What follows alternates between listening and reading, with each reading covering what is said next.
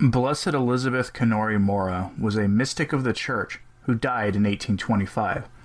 Her visions would be published long after her death and gained an imprimatur in 1941, which means that the faithful are permitted to read and reflect upon her message. What you will hear is often by various commentators interpreted as visions of our times, a description of the state of the church and those who infiltrated it, the fate they will come to, the three days of darkness, the convulsions of nature against man as a sign of God's wrath, and other sorts of rather pleasant sounding events that are characteristic of these kinds of warnings. Her beatification cause opened in 1874 under Pope Pius IX, and in 1928 named Venerable under Pope Pius XI, and was beatified by John Paul II. Recall that John Paul II declared Marie Julie venerable, which seems to indicate that he saw continuity between Blessed Elizabeth Canori Mora and Marie Julie Jahenny. Make of that what you will, especially in light of the Third Secret of Fatima, which John Paul II did speak about in a sort of offhanded and subtle way numerous times. To give you an idea of how uh, she is portrayed by the church today, here's a bio presented from a more, shall we say, mainline Catholic resource. It is factual, but it seems to omit most of the warnings. In an age plagued by dysfunctional families, it is refreshing to read of a troubled couple who finally became a source of sanctity to each other. In April 1994, Pope John Paul II beatified a matron who qualifies as an exemplary wife and mother. Elizabeth Canori was herself the child of an admirable Catholic couple. Born in Rome on November 21, 1774, she was sent to a convent school in Cascia. During her three years there, the Augustinian sisters were impressed by her high intelligence, spirituality, and self denial. On her return to Rome, she only increased in wisdom and good deeds. In 1796, she married Cristoforo Mora, a fledgling lawyer. Elizabeth had chosen her mate with deliberation, but after only a few months, he showed signs of personal instability. Swept off his feet by a woman of lower estate, he deceived his wife and alienated himself from his family, even failing to provide for it. Though battered and disdained, Senora Mora struck, stuck by the rules of Christian fidelity and self-giving. She, near, she almost died in 1801, but was mysteriously cured, and in this connection experienced her first mystical experience. Of their four children, the two girls survived. She supported them by manual labor, not neglecting, meanwhile, the regular domestic chores. Prayer and care of the sick and poor took up the rest of her every days. There are some persons to whom the, those in need naturally turn for assistance and strength. Elizabeth was such a person, and many sought her out for material and spiritual aid. She was especially attentive to other troubled families. The human family, she firmly believed, was the unit of society where peace could be best achieved through the practice of faith, responsibility, and mutual affection. She struggled to maintain that atmosphere in her own home and to communicate it to other households. For her, the model family was that of Nazareth, in which Jesus himself, as the central figure, set the tone for all the rest. In fact, she offered her whole life for the peace of the household of the faith, which is the church, for the conversion of her husband who had betrayed his own family, and for the salvation of all sinners. The Trinitarian friars have a third order. Signora Mora joined this secular fraternity in 1807. Under the guidance of the friars, she developed still more profoundly in her vocation to family life. Now her reputation for goodness and holiness became even more widely respected, not only in Rome, but in its suburban cities. Mariana and Luciana Mora showed themselves her true daughters when they took care of their mother during her last illness. She died on February 5, 1825, and was buried in the Trinitarian Friars Church in Rome. Before her death, she had predicted that Cristoforo, the husband of her grief, would eventually come to, her, to his senses. Her constant prayer for his conversion was answered shortly after she died. The straying lawyer made his peace with God and himself joined the Trinitarian Third Order. Later on, he entered the conventual Franciscans and was ordained a priest, dying in 1845. Fidelity in marriage is not an easy virtue, but it is a creative one. Cristoforo Mora learned that only gradually. His wife, early, early aware of the need to imitate Christ's own commitment, was truly faithful unto death. Those are the words of Father Robert F. McNamara for the St. Kateri Center. Now I present the approved message of Blessed Elizabeth Canori Mora. On the feast of St. Peter, 29th of June, 1820, whilst I was praying for the wants of the church and the conversion of sinners, amongst whom I am the first, I was ravished in spirit and drawn very near to God. Through an infinite light, I was so intimately united to Him that I lost all sentiments of myself. The sweet impressions of the love of God replenished me with an inexpressible joy and satisfaction. My soul, however, remained calm in these tokens of divine kindness. Then it seemed to me to behold the heavens opening, and St. Peter, Prince of the Apostles, coming down, surrounded with great glory, and by a numerous escort of heavenly spirits, singing canticles. St. Peter was dressed in his pontifical robes, and held in his right hand the pastoral staff, with which he used to draw upon the earth an immense cross. At the same time, the angels sang these words of the psalmist Constitutes et principes super omnem terram.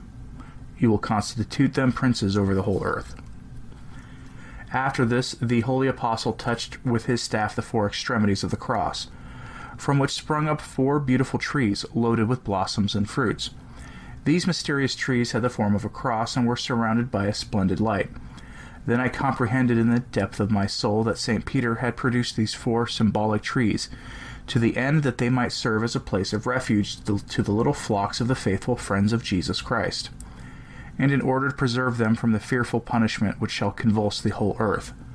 All good Christians shall be protected under these trees, together with all those religious persons who shall have faithfully preserved in their hearts the spirit of their order. I say the same thing in relation to the secular clergy and to all other persons of every class who, have sh- who shall have kept in their heart the Catholic faith they shall be protected. But woe to those religious who do not observe their rule. Thrice unhappy they, for they shall all be struck by that terrible punishment. I say the same to all secular clergy, and to all classes of people in the world who give themselves to a life of pleasure, and who follow the false maxims of modern ideas, which are opposed to the holy precepts of the gospel.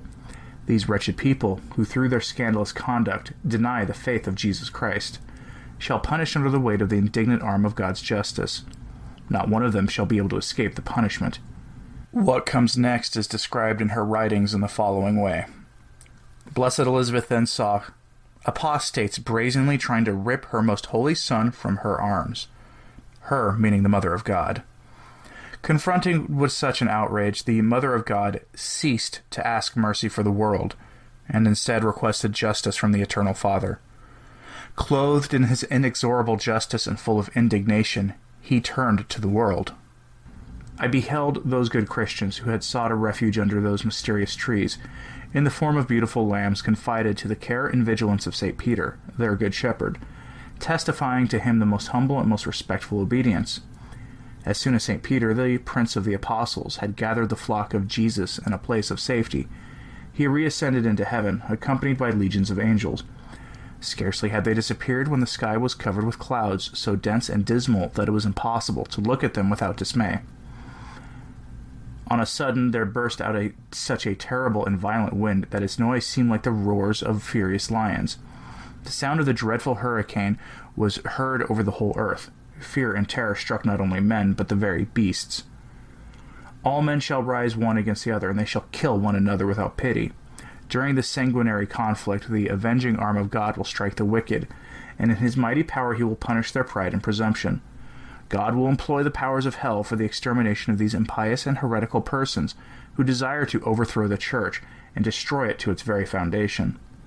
These presumptuous men, in their mad impiety, believe they can overthrow God from his throne, but the Lord will despise their artifices, and through an effect of his almighty hand he will punish these impious blasphemers by giving permission to the infernal spirits to come out from hell. Innumerable legions of demons shall overrun the earth, and shall execute the orders of divine justice, by causing terrible calamities and disasters. They shall attack everything. They shall injure individual persons and entire families. They shall devastate property and alimentary productions, cities and villages. Nothing on earth shall be spared. God will allow the demons to strike with death those impious men because they gave themselves up to the infernal powers and had formed with, with them a compact against the Catholic Church. Being desirous of more fully penetrating my spirit with a deeper sentiment of his divine justice, God showed to me the awful abyss. I saw in the bowels of the earth a dark and frightful cavern, where an infinite number of demons were issuing forth, who under the form of men and beasts came to ravage the world, leaving everywhere ruins and blood. Happy will be all true and good Catholics. they shall experience the powerful protection of the holy apostles, Saints Peter and St. Paul, who will watch over them lest they may be injured either in their persons or their property. Those evil spirits shall plunder every place where God has been outraged, despised, and blasphemed. The edifices they profaned will be pulled down and destroyed, and nothing but ruins shall remain of them. After this frightful punishment, I saw the heavens opening and St. Peter coming down again upon earth. He was vested in his pontifical robes and surrounded by a great number of angels, who were chanting hymns in his honor, and they proclaimed him as sovereign of the earth. I also saw St. Paul descending upon the earth. By God's command, he traversed the earth and unchained the demons, who he brought before St. Peter, who commanded them to return into hell, whence they had come. Then a great light appeared upon the earth, which was the sign of the reconciliation of God with man. The angels conducted before the throne of the Prince of the Apostles the small flock that had remained faithful to Jesus Christ. These good and zealous Christians testified to him the most powerful, profound respect, praising God and thanking the apostles for having delivered them from the common destruction, and for having protected the Church of Jesus Christ by not permitting her to be infected with the false maxim of, of the world. St. Peter then chose the new pope. The church was again organized. Religious orders were re- reestablished. The private families of ordinary Christians, through their great fervor and zeal for the glory of God, became like the most exemplary religious communities. Such is the glorious triumph reserved for the Catholic Church. She shall be praised, honored, and esteemed by all men. All men shall become Catholics and shall acknowledge the Pope as vicar of Jesus Christ. Amen. In closing, this sounds to me like a warning for our times, which is why I present it to you. The faithful among the laity are those who strive to remain loyal to the teachings of the Church in spite of the modernism coming from Rome.